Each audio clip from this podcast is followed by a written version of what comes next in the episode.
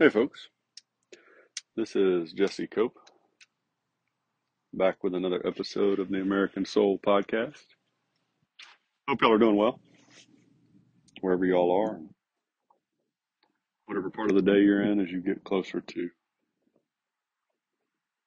Christmas. Hope you're able to build some little times of peace and quiet for you and your family if you have them into each day or at least a few days. For those of y'all that continue to share the podcast, I sure do appreciate it. Grateful for that. Y'all help it to grow. And for those of y'all that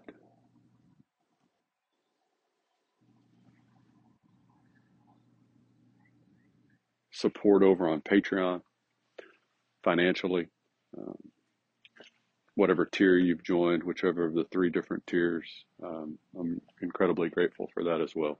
So thank you so much.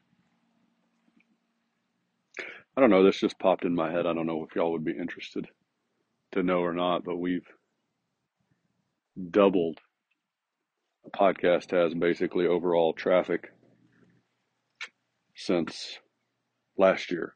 So thought that was kind of interesting. At any rate, not much else. Starting to, I think we talked about starting to think about planting some fruit trees and garden in the early spring, but it's so warm right now. It doesn't even feel like fall, much less winter almost. So we'll see. We're going to get back into these Christmas messages. We're going to do another one from Truman today from 1946. And we'll skip around a little at the as we go along. But we're going to stick with Truman for another time or two at least. This is December 24th, 1946. Address at the lighting of the National Community Christmas tree on the White House grounds. Broadcast nationally at 5:15 p.m. Fellow citizens everywhere. Again, our thoughts and aspirations and the hopes of future years turn to a little town in the hills of Judea, where on a winter's night 2,000 years ago, the prophecy of Isaiah was fulfilled. Shepherds keeping watch by night over their flock heard the glad tidings of great joy from the angels of the Lord, singing, Glory to God in the highest, and on earth peace goodwill toward men. The message of Bethlehem best sums up our hopes tonight. If we, as a nation, and the other nations of the world will accept it, the star of faith will guide us into the place of peace, as it did the shepherds on that day of Christ's birth long ago. I am sorry to say all is not harmony in the world today. We have found that it is easier for men to die together on a field of battle than it is for them to live together at home in peace. But those who died have died in vain, if in some measure at least we shall not preserve for the peace that spiritual unity in which we won the war. The problems facing the United Nations, the world's hope for peace, would overwhelm faint hearts. But as we continue to labor for an enduring peace through that great organization, we must remember that the world was not created in a day. We shall find strength and courage at this Christmas time because so brave a beginning has been made. So, with faith and courage, we shall work to hasten the day when the sword is replaced by the plowshare, and nations do not learn war anymore. That's again, uh, the learn war anymore is in quotations, but the plowshare too, that whole part is from Isaiah. We've quoted that a number of times in the past few Christmas messages from both FDR and Truman. Selfishness and greed, individual or national, cause most of our troubles. He whose birth we celebrate tonight was the world's greatest teacher. He said, Therefore, all things whatsoever ye would that men should do to you, do ye even so to them. For this is the law and the prophets. Through all the centuries since he spoke, history has vindicated his teaching. In this great country of ours has been demonstrated the fundamental unity of Christianity and democracy. Under our heritage of freedom for everyone on equal terms, we also share the responsibilities of government. Our support of individual freedom, free speech, free schools, free press, and a free conscience transcends all our differences. Although we may not hope for a new heaven and a new earth in our day and generation, we may strive with undaunted faith and courage to achieve in the present some measure of that unity with which the nation's sons and the sons of our allies went forth to win the war. We have this glorious land not because of a particular religious faith, not because our ancestors sailed from a particular foreign port. We have our unique national heritage because of a common aspiration to be free, and because of our purpose to achieve for ourselves and for our children the good things of life which the Christ declared he came to give to all mankind. We have made a good start toward peace in the world. Ahead of us lies the larger task of making the peace secure. The progress we have made gives hope in the coming year we shall reach our goal. May 1947 entitle us to the benediction of the Master. Blessed are the peacemakers, for they shall be called the children of God because of what we have achieved for peace, because of all the promise of our future holds, I say to all my countrymen, Merry Christmas. Merry Christmas, and may God bless you all. A couple things here. Attack the less pleasant one first. We have this glorious land not because of a particular religious faith. Uh, which he contradicts himself earlier in his message, saying that in this great country of ours has been demonstrated the fundamental unity of Christianity and democracy. There's a quote that I wish I had right now bouncing around in my head, as so many are, uh, and I can't remember from far earlier in our country talking about how that that unity here might have been John Quincy Adams. I can't remember right now, folks. I'll try and dig it up, or we'll come back across it at some point. Talking about you, you can't have that democracy. You can't have the republic without Christianity. That's the great thing here is that we've combined the great success of this American experiment experiment was the unifying of Christianity and democracy. In fact, I'm going to see if I can find that real quick. So, folks, I disappeared for a couple minutes and tried to find this. And the frustrating thing is there's so many quotes that, you know, I can't just always pull them at random. But that's also the good thing because there's so many quotes. You can go out there and you can find proof that this is a Christian nation pretty easily because the amount of evidence is overwhelming. But I did find another one by Truman that I'll share with you. Uh, and it, it sums it up pretty well anyway. The fundamental basis of this nation's laws was given to Moses on the Mount. The fundamental basis of our Bill of Rights comes from the teachings we get from Exodus and St. Matthew, from Isaiah and St. Paul.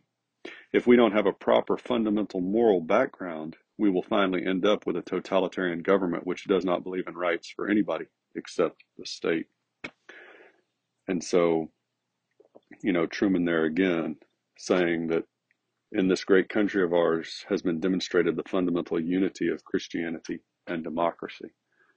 And so that's the lie that we've been sold over the last 75 years, give or take. And that's what's really destroying the country at the basis. Everything, we said this yesterday, I believe, goes back to God. You know, all the problems that we have, Truman, I think, talked about this in the 45 address, they all go back to our relationship with God or our lack thereof. And he said again here, you know, in this paragraph earlier, selfishness and greed, individual or national, cause most of our troubles. He whose birth we celebrate tonight was the world's greatest teacher. I can't help interject on the greatest teacher part. C.S. Lewis's comment that I go back to so often, which is great teachers just not an option for Jesus.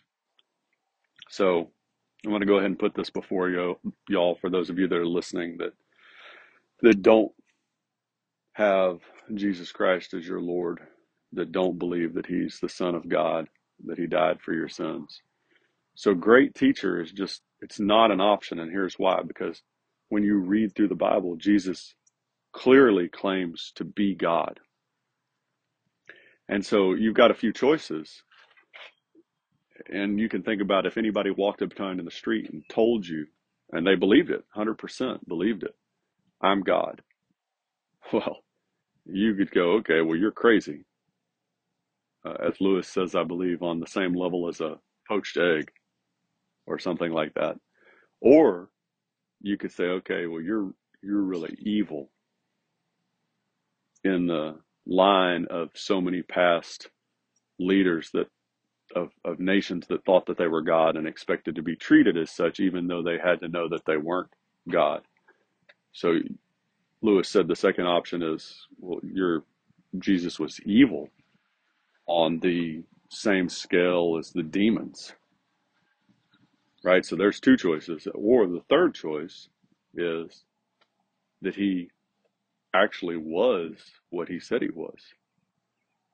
And that we have a responsibility to fall at his feet and worship him and beg for mercy and forgiveness via his blood for dying on the cross in place of us for our sins.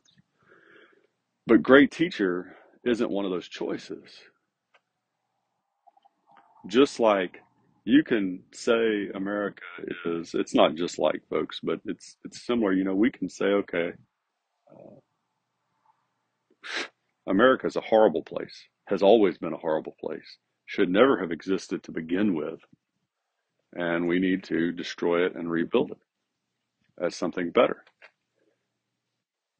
right? Uh, or you can say that America was uh, a, a decent place, or or it was a good idea, right? But we've got to separate it from Christianity to make it a little bit better. Or you can say that America was a great, phenomenal country, the best country in the history of the world, and and we need to get back to the founding principles in order to make it continue that way. In all three cases, the association with Christ is clear. What you can't say, what it's impossible historically to say, is that America is a great nation without God. Because that's where our founding, just like Truman talked about in that in that little quote I read, just like our founders repetitively talked about consistently. That's just not one of the options. America being a great nation, you know, you look back and say, hey, we've been a great nation, but, uh, or just any really good, bad, or indifferent. You can't say, that's really what I should have said. You can't say that America is not a Christian nation. You can hate what America has been, or you can love it, but you, you can't pretend there's no option where you can say, if you know anything, if you really have knowledge about our history, and for those of y'all that have been listening to the podcast now for almost a year and a half, you're starting to get a pretty decent toolbox, I hope. You just, you cannot say that we're not a Christian nation at heart, that we weren't founded as a Christian republic. Not in the sense, going back to the Treaty of Tripoli, like the European countries that were superficially Christian in nature, but our Bill of Rights, the basis, as, as President Truman said, for our laws was the teachings of the Bible. As Andrew Jackson said, that the rock upon which our republic rests. So I got kind of off track there, but this great teacher stuff, it always kind of kicks in C.S. Lewis's comments because that's Christ was, he was a great teacher, but he was, that wasn't it. You can't leave it alone like that.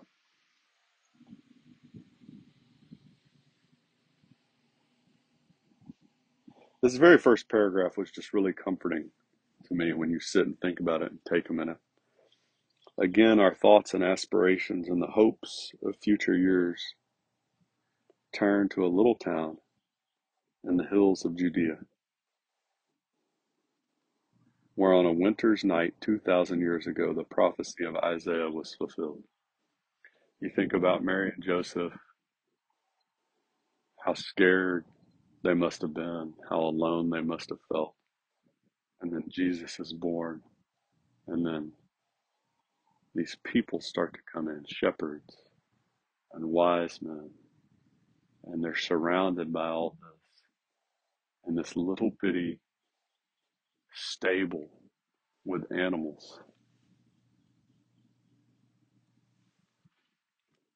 And and we get in such a hurry and rush about well we need more money and we need more this and we need more that and i get it. I, I fall into it folks 100% easily. But we just need more. All of our hopes are tied both individually and nationally to jesus christ. You know again truman here says the message of bethlehem best sums up our hopes tonight. If we as a nation and other nations of the world will accept it, the star of faith will guide us into the place of peace as it did the shepherds and the wise men on that day of Christ's birth, birth long ago.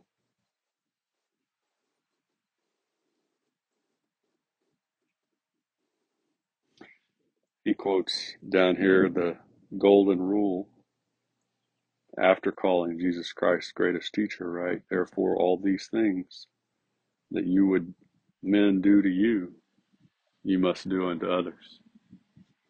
Love your neighbors yourself. And of course, the, the teaching that comes before that, that we've talked about in a couple of these recently, FDR's from 1942 comes to mind. His Christmas message is it's not enough to love your neighbors yourself because that's the second command.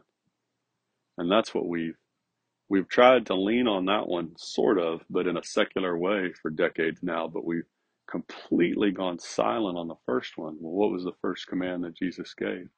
Love the Lord your God with all your heart, with all your mind, with all your soul. And so if you don't get the first one right, it's like running a play in a sports team. You can't get step two right if you've gotten step one wrong.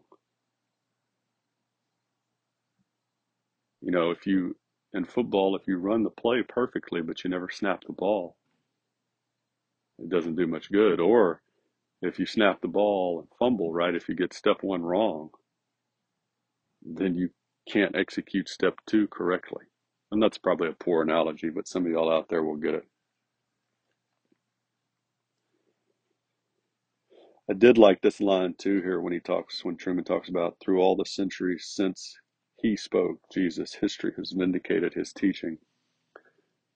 There's another quote, I think it's from, it is from Benjamin Rush, and he talks about the fact that although the, the gospel has often been attacked, controverted, I believe is the word he used, but attacked and belittled, it's never been proven wrong. It's never been overturned. You you can't prove God wrong or the teachings of Christ.